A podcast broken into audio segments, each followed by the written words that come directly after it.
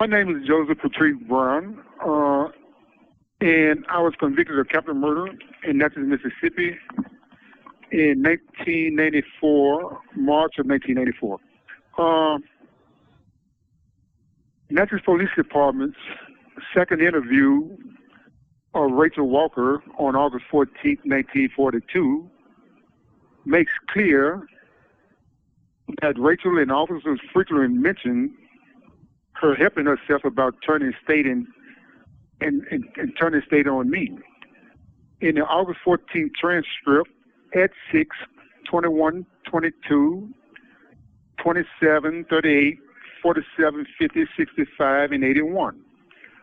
The officer seems to be extremely interested in what happened to Moses Nick Green, the older man who died and whose house burned on Garden Street on August 6, 1992. They asked Rachel numerous questions about him. Rachel told the officers that she had not been in Mr. Green's house for years. August 14th transcript, transcript at 3334. According to Sharon Grinnell, Rachel's answer was untrue because Rachel had recently been in Mr. Green's home prior to his death. See Exhibit 47, Sharon Grinnell's affidavit.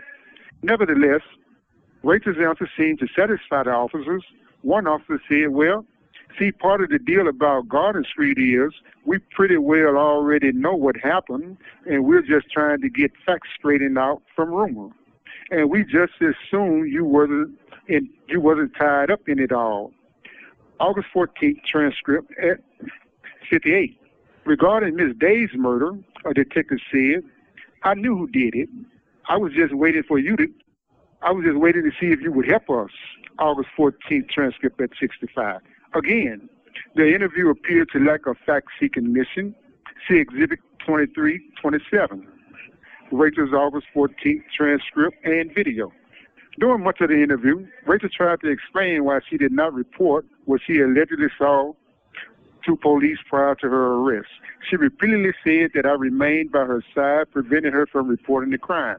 One officer asked why Rachel did not report the crime when I left and told her to stay in the 200 block, August 14th transcript at, at 75. Rachel explained, let me ask you something right now. What in the world, as crooked as Willie B is, he know, just like he told me that night when I walked to him, because I got out of Raymond's car to walk to Willie B. Jones. He said no.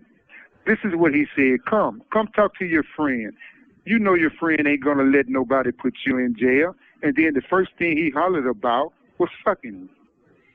At 75, 76, Exhibit 27, 1, 1, 21, 20, 1, 21, 48. The identity of the person whose car Raymond said, whose Rachel said she was in is unclear.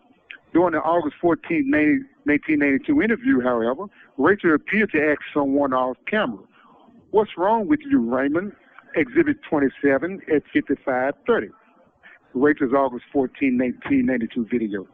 This part of the interview stands out for a couple of reasons. One, Rachel admitted to being in someone else's car after the murder without me being anywhere nearby. Yet officers still assumed that Rachel was being truthful when she said that I was the person who committed the crime. It would seem logical that if officers were conducting an open-ended truth-seeking investigation, rather than one aimed at fitting a fitting a conceived conclusion that I was guilty, they would have also investigated Rachel and whomever she was with that night. And two, what stands out is Rachel's characterization of Willie B. Jones as a crook. Officer Jones participated in the investigation and was the officer who received the purported gun from Floyd Newman, the bar owner, to whom Rachel pawned the gun. Also noteworthy is Officer Jones' statement to Rachel that her friend would not let her go to jail.